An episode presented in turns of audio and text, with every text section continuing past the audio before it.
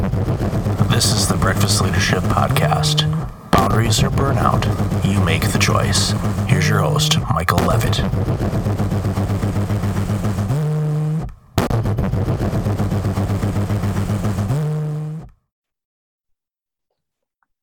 Welcome back. I've got Jill Valdez on the line. Jill, how are you? I'm so good. Michael, how about you? I am great. Glad to be with you. And more importantly, I love when I run into people like you that are going out there and making a huge impact on organizations and and how they utilize their people in the best way. So, why in the world did you get into this industry in the first place? That's such a great question. Uh, so, I have always been involved in people development, but for 17 years, I did it in the nonprofit sector, and the people I developed were predominantly volunteers. And then in 2016, the company I was with was going through some financial struggles. So I resigned my position and decided to then take the leap into the for profit sector thinking that I was going to be really far behind in what what companies were doing um, outside of the nonprofit sector. So when I got started, though, I came to realize that so many companies didn't know the things that I knew. They didn't know the processes, and they definitely didn't know how to invest in their people. In the for profit sector, you get to motivate people to come into work by saying, Hey, I have a paycheck for you um, in the nonprofit sector with volunteers you don't get to say that and and so that led me on this journey of understanding that this is really something that companies need to be improving on and that there's tactics to do that that aren't super complicated and don't cost the company a lot of money and so that led me to start link you've kind of done the reverse of what I did. I started off in my career in in the corporate world and then ventured into nonprofit leadership for uh, several years, actually 12 to think about it. And I I find when I talk with people again i'm you know in the world that i'm in now I, am I'm dealing with both parties and at first i thought okay i'm going to have to adapt my message mm-hmm. and mm-hmm. i have but it's a case of where I thought corporate was further along, they're not. And I also see that not for profits are further along than I thought that they would be. It's it's an interesting uh, dynamic when when you encounter these people and, and working with volunteers too. That's an interesting challenge because one they're giving of their time so they're not you know being compensated per se other than you know doing the things that they want to do and helping out and they're sharing their expertise but right. to be able to navigate around when they're available um, and a lot of people think that don't deal with volunteers. Oh they're just you know they could be seniors. They get all the time in the world. Well i find most of the seniors that i've dealt with are probably more active than when they were working nine to five somewhere. They've got so many things going on that you know their availability isn't as much as you would think it would be. And eh, in finding the right pieces and because dealing with volunteers there's you know matching them with what their skill sets are but also what right. their interests are because if you have them doing something that just bores them to tears well they're not going to stick around and and being able to extrapolate what their skills are sometimes is difficult too because i find and i'm sure you do too that oftentimes people undersell what they know and yep. they forget they forget so, you know, tell us tell us a little bit about you know that and you know some of the experiences you've seen in, in working with with volunteers. Oh, absolutely. You know, I love working with volunteers because they aren't there for the paycheck. They are there because there's something about the organization, something about the vision or the mission that has tugged at their heartstrings. But where leaders can kind of uh, get off track with that is thinking like you said oh i'm just going to plug them in anywhere as opposed to really getting to know them and connecting their passion and their personality and their talents with the vision of the company and putting that wherever that's going to best serve the organization. It's the same thing with the for-profit sector. Um, you know you might be hiring somebody for a particular skill but recognizing who they are and what their goals are what their passions are what motivates them being able to then say here is a great place in my company for you here's how we can best utilize that the other thing about volunteers that is different sometimes from the for profit sector is volunteers still want to be developed. They might be there as a volunteer, but they still want to be given the opportunity to grow, to develop in whatever it is that they're doing. They want to be invested in. And when you do that as a leader, you're showing value to that volunteer so that it again it, it just enhances their desire to come in and be a part of that um, you're showing them that they are valid, that they're not just there to fill a spot, but that they actually play a critical role in the success of the organization. It's important. And without volunteers, a lot of organizations simply would cease to exist because in the not for profit world, uh, yep. there is a often cap to their revenue streams, whether it's just by the number of donations they get or if they're funded by a government agency or another type of agency. You know, there's a, a hard cap oftentimes with what they can do. And unfortunately, that's not enough funding in many cases to be able to cause the impact that they want to cause. So yeah. they utilize volunteers. And I've seen many organizations improperly treat their volunteers and they treat them as you know guinea pigs or student help or whatever the case may be instead of creating an opportunity for them to grow and i and the organizations that do it well i have seen many times where volunteers end up working for that organization at some point in a paid capacity and right. they've and they've had and it's nurturing them to the point where they started off as a volunteer giving their time to this organization and this cause and then ended up being in a, a leadership type of role.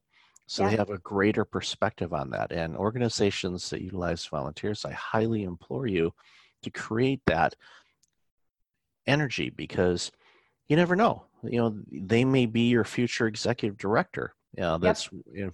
you know, that has a world of knowledge or connections uh, that can help take your organization to the next level because every organization doesn't matter if they're corporate or nonprofit but nonprofit in particular they're mission based they're cause based there's something that they're doing to help their community or society as a whole and you give them additional ammunition or resources to be able to grow and expand what they do it's life changing for people. And it's oh, just oh, yeah.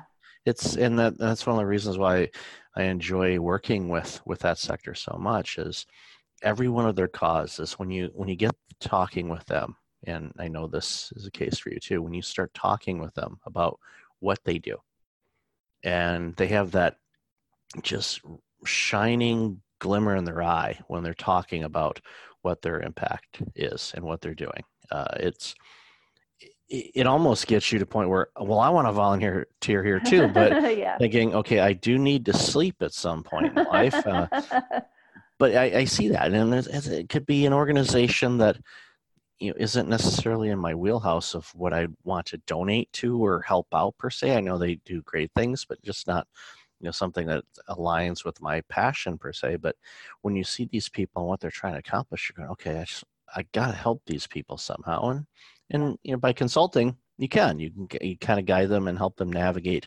around those waters and it's it's so fulfilling. Yep. And i'm what i'd love to do too is taking that that same kind of mindset of um, you know nonprofits they are very mission driven and they get to champion the great things that they're doing to make the world a better place well taking that into the for profit sector and showing companies look you matter. What what you do matters. It makes a difference so that then when you have teams when you have your staff coming in that they're equally excited almost at that same level as a volunteer that they're like oh my gosh i get to work for this great company that's you know doing whatever it is to make the world a better place so. And it's it's it's crucial and it makes things so much better. So i want to segue to you know working with teams. And yep. and one of the things i'm seeing and we talked a little bit about this in the pre-show is uh, so many organizations out there are expecting their employees to be able to do everything but the employer is not giving them either all the information or the coaching or the training to actually be successful in their jobs but there's this expectation that the employee should just know how to do their job.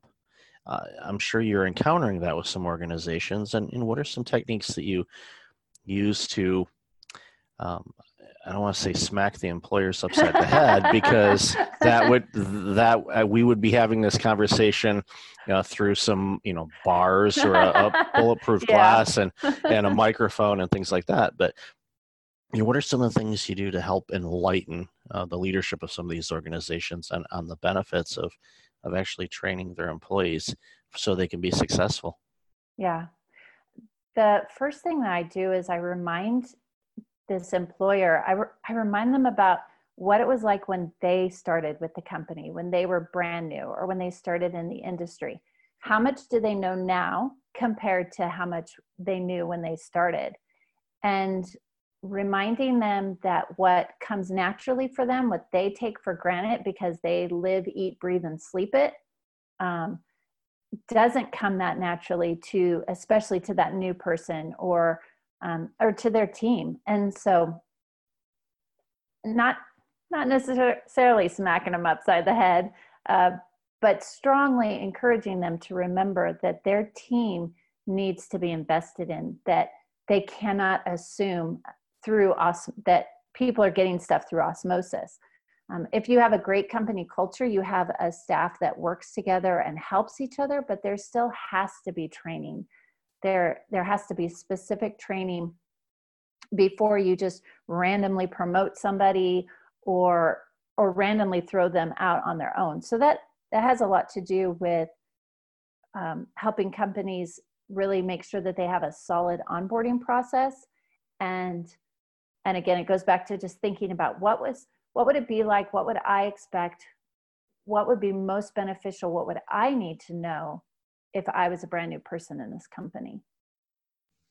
That's a great approach because oftentimes, especially leaders or people that are responsible for onboarding new hires, there's a lot of information that it, the nuances of in a company. And mm-hmm. I worked in when I worked in the healthcare sector, I worked for several organizations. Now, on paper, they were identical as far as what type of organization they were.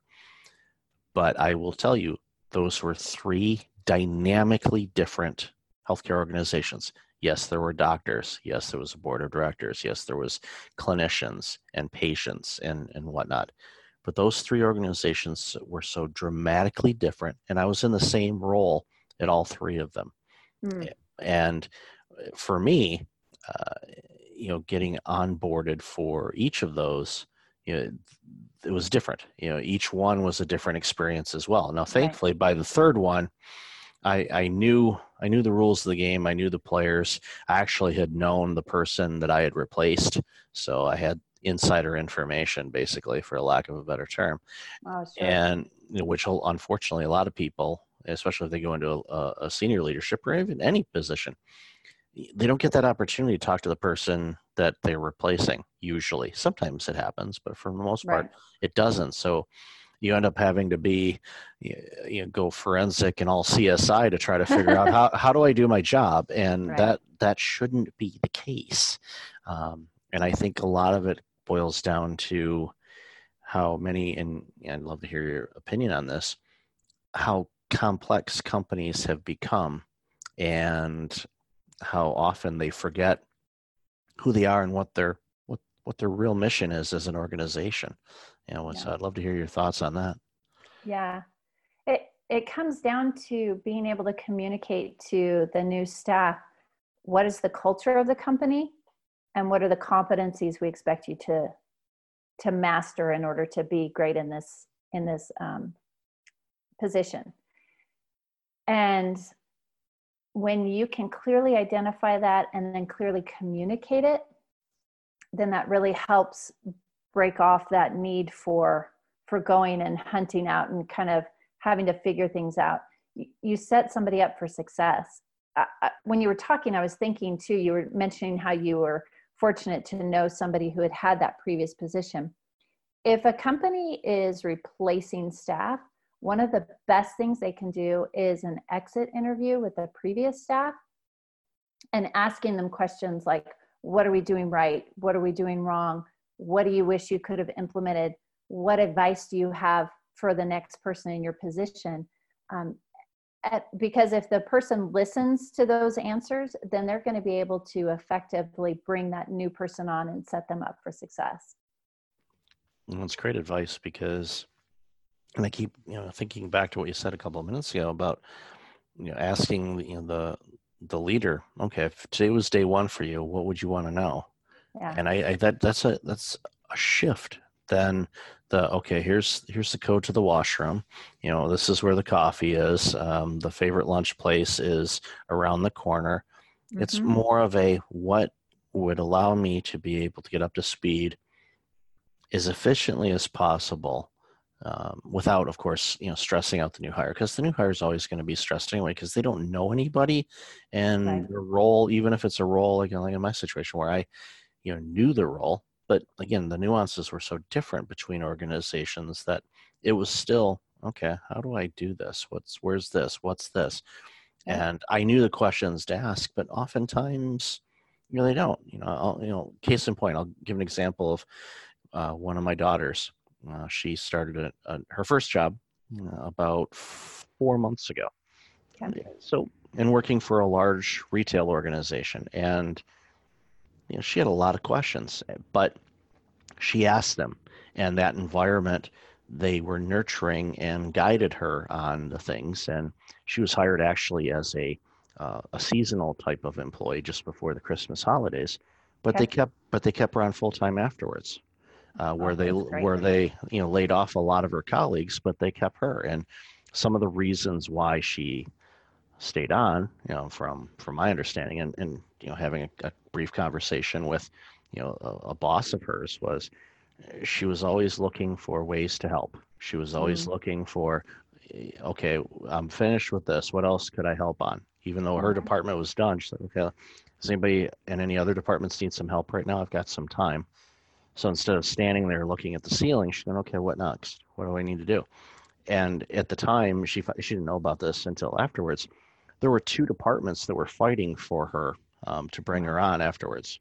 And of course, they didn't tell her that, but you know, but she found out after she had a meeting. Said, "Okay, you're getting transferred to this department," and then she found out that you know a couple other departments had fought for her. Mm. Hmm. I said, "Well, that's that's pretty good impact. pretty good yeah. impact on job one." I said, "Are you listening to my show?" And, and, I know the answer to that is no. She said, "I hear I hear enough of you, Dad. I don't need right. to listen to a show of you." Uh, so I, I get it. I get it. But yeah. again, it's you know that's there. Two things happen there. One, you had an employee that was eager to learn. Right. And you had an employer that was eager to share and teach and guide. So that employer has an employee that knows a lot of things and can actually help out in other departments if needed. Mm-hmm. And also somebody that's reliable that shows eagerness and willing to grow. And when you match those two things together and you have an entire organization that looks like that, those are the organizations that are going to withstand any type of economic recession. They're going to be able to adjust and pivot easier than somebody that is constantly turning over staff or right. not teaching people how to do their jobs and everybody's trying to figure things out while they're driving and yeah. it's it's not it's not a conducive thing for no. for organizations yeah not at all it, companies have to they have to do better by their staff and, and even it is for some like for some companies they're really good about saying okay here's how you execute all these tasks but then they forget to tell people like here is the code to the bathroom and this is where we all go and hang out for lunch kind of stuff. Um, so it's definitely a combination of both those things. And and it's having a company that is that is also willing to ask questions. You talked about how your daughter was willing to ask questions. People coming into a new organization have to not be afraid to ask those questions. Um, and if it's if the company is in a healthy culture then they're going to welcome that. They're not going to get defensive. They're not going to um, be put off by that. But on the uh, on the flip side, people, hiring managers, HR directors, whoever's in charge of the people, have to continually follow up and not just expect, well, we did this onboarding for two weeks um, and that should be enough. I worked with a guy and he had a fantastic onboarding system. I mean, I was like, oh my gosh, anybody starting with him was going to feel so equipped. But then after 90 days, it just dropped off. It's like, okay, I've held your hand for 90 days and now here I am throwing you out of the nest, go fly. And that was super extreme. And he was finding that he was having people not stay with the company after like 120 days because they couldn't do that. So it's even after that 90 days, it's it's over a, I encourage companies over a year to keep checking back with those new employees. How are things going? How is this job lining up with your expectations? How have we done on onboarding? Do you have all the tools that you need? Do you have the information you need? Constantly keeping that relationship going um, for quite a bit longer than what people expect it should be. Yeah, I've seen too often that you know after 90 days it's like congratulations you should just know how to do this right but organizations the decent ones continue to grow and evolve because customer demands are different than they were. And it, it seems that demands of customers and clients or whatever uh, you want to describe people as changes and evolves and it's evolving at a little bit faster pace than what we used to see.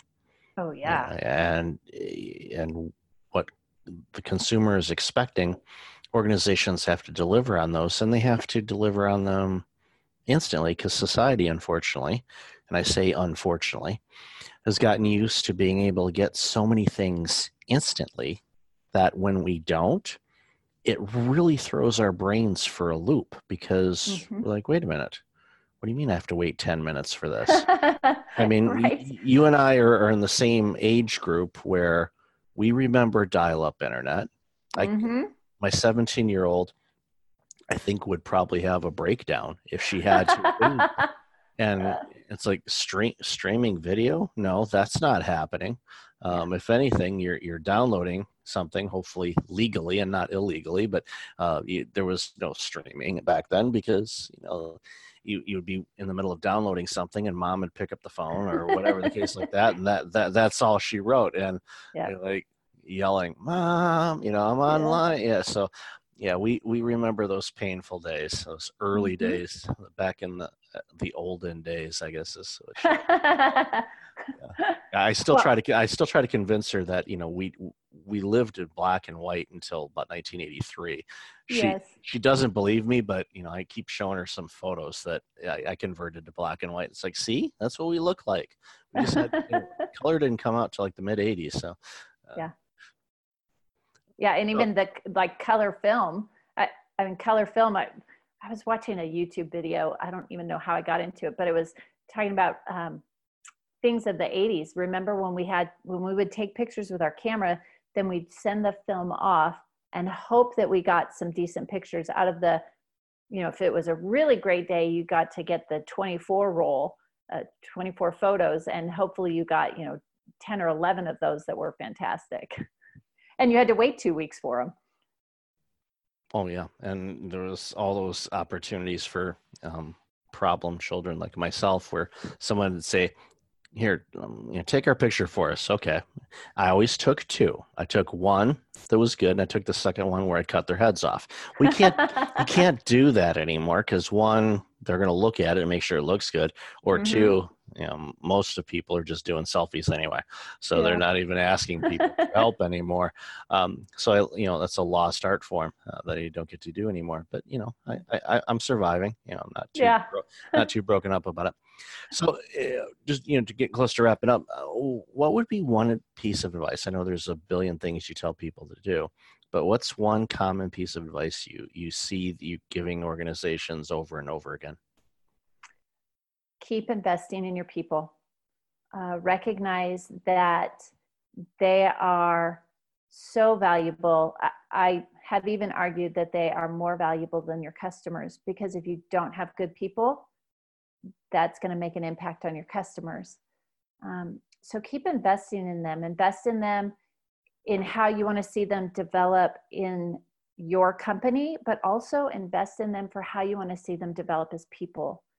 Um, recognizing that that they are people, they have hopes and dreams and aspirations, and they have hurts and they have relationships. You know, they're they're just as human as you are.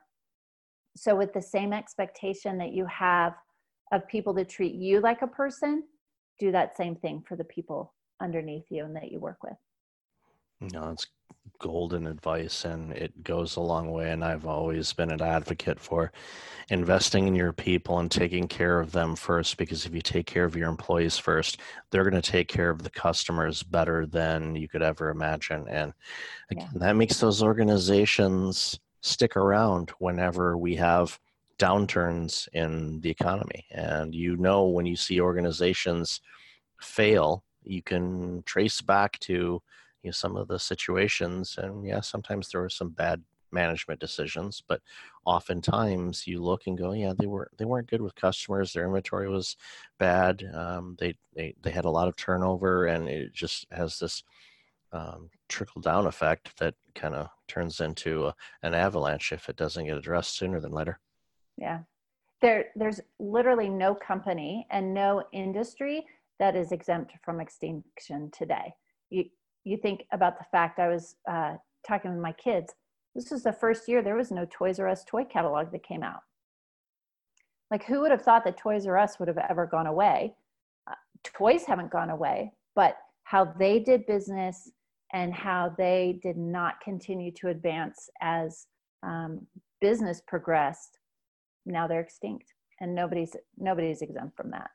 Yeah, it impacts everything, and I, I forget what the stat was, but um, I think there's only, I saw this and I got to dig this up, but uh, back in 1965, the Fortune 500 companies, if I remember the stat correctly, there's only 60 of those organizations left. So yeah, there's 440 yeah. Fortune 500 global companies are gone. Yeah. Eh, Isn't so that crazy? It's it's absolutely amazing but if you look back and you study history and you study things you you can recognize and figure out okay why did they not survive? Mm-hmm. okay I, I get it if they were a horseshoe manufacturer. Yeah right. supply, supply and demand. Yeah. Uh, you know i look at it as well for um, you know gas companies, for example, uh, gas stations and whatnot, if we do evolve to more of an electric car or self driving car kind of thing, and we start moving away from there, those, you know, gas companies are going to need to adapt. I would, right. I would hope, you know, if, if any of them are listening, um, that they would start looking at alternative ways to remain profitable and stick around for a while. Um, and there'll be an adjustment. I don't know if we'll ever get away completely with gas powered vehicles. We might. I don't know. It's one of those things like, oh, I can't imagine us without being a gas powered car. like, right. well, you go back about 150 years, there was no such thing as a car. So yeah.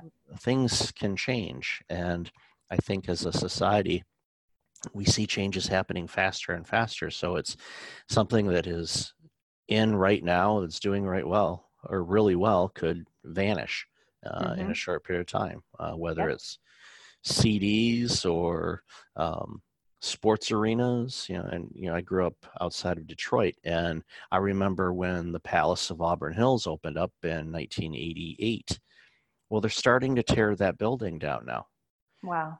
Because the sports teams moved uh, to downtown Detroit and they have this you know really beautiful venue that you know quite frankly isn't getting used. So sure. you know, they sold the land and they tore it down. I'm thinking wait but the thing's not that old. Yeah. I i, I understand a building that's you know 100 years old it's like yeah we got to tear it down. But it's like i remember going to that when it opened and i don't consider myself old. So yep. um, and you know the my great grandfather said you're not old till you hit 70 and then you can start saying you're old. I'm like okay i got oh, time. okay. I got time I got a lot of years. I, I, got time. We're good. Good to know. we're good to go. So we're not old yet. So, Jill, I've loved our conversation today. Where can people find out more about you and the awesome work you're doing? So the best way people can get a hold of me is my website is linkconsulting.info. Um, the other way that is probably the fastest is if they're probably listening to your podcast on their phone anyway, or they have it sitting right next to them. So take out your phone, open up your text messaging app, and text the word link, L I N K, to 31996. And that will get you immediately in touch with me, and I'll be able to immediately start having a conversation with you. That's awesome. I'll definitely have that in the show notes. So, Jill, Great Thank to you. finally connect. Thank you so much for, and we've been communicating back and forth, and you've been Yeah. referring referring some absolutely amazing human beings uh, over to me, and I really, really appreciate that, and I know Awesome. my audience does too. So, thanks so much for being on the show. Thanks, Michael. Have a great day. You do the same. Thank you. Hey, it's Michael again. Thank you for listening to the podcast. I really appreciate it. If you're like many people, you're dealing with some significant stress and possibly approaching burnout. I know how you feel. In 2009, my burnout led to a year of worst case scenarios. I do not want that to happen to you.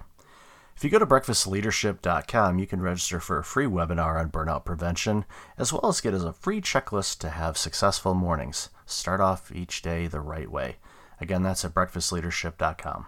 Also, since you are a loyal podcast listener, I'm asking you to like, rate, and review my podcast on iTunes.